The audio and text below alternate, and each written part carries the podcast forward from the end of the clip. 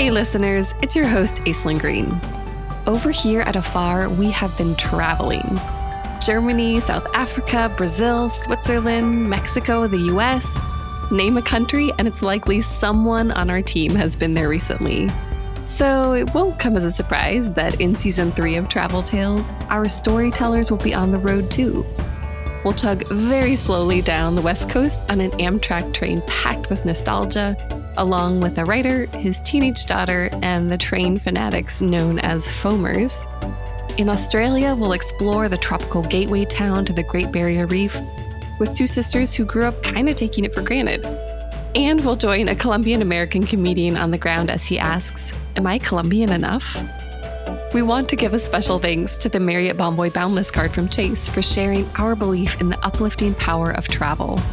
And of course, for their long-standing support of Travel Tales. Season 3 of Travel Tales by Afar coming September 1st. Subscribe wherever you get your podcasts.